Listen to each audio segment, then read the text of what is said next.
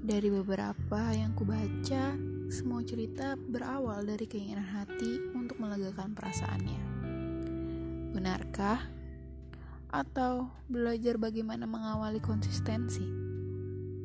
Atau sebenarnya masih banyak alasan lain mengapa orang-orang mengikuti aksi ini? Tapi bagiku, semua cerita di hari pertama ini bisa menghasilkan banyak pandangan, terutama energi positif dari setiap makna tulisan.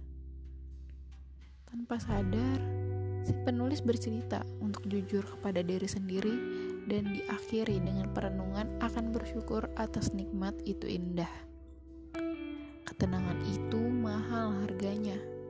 Penyesalan bukan akhir segalanya. Bahagia itu sederhana. Mengeluarkan segala bentuk emosi itu penting untuk menunjukkan kecintaan diri kita masing-masing. Self love.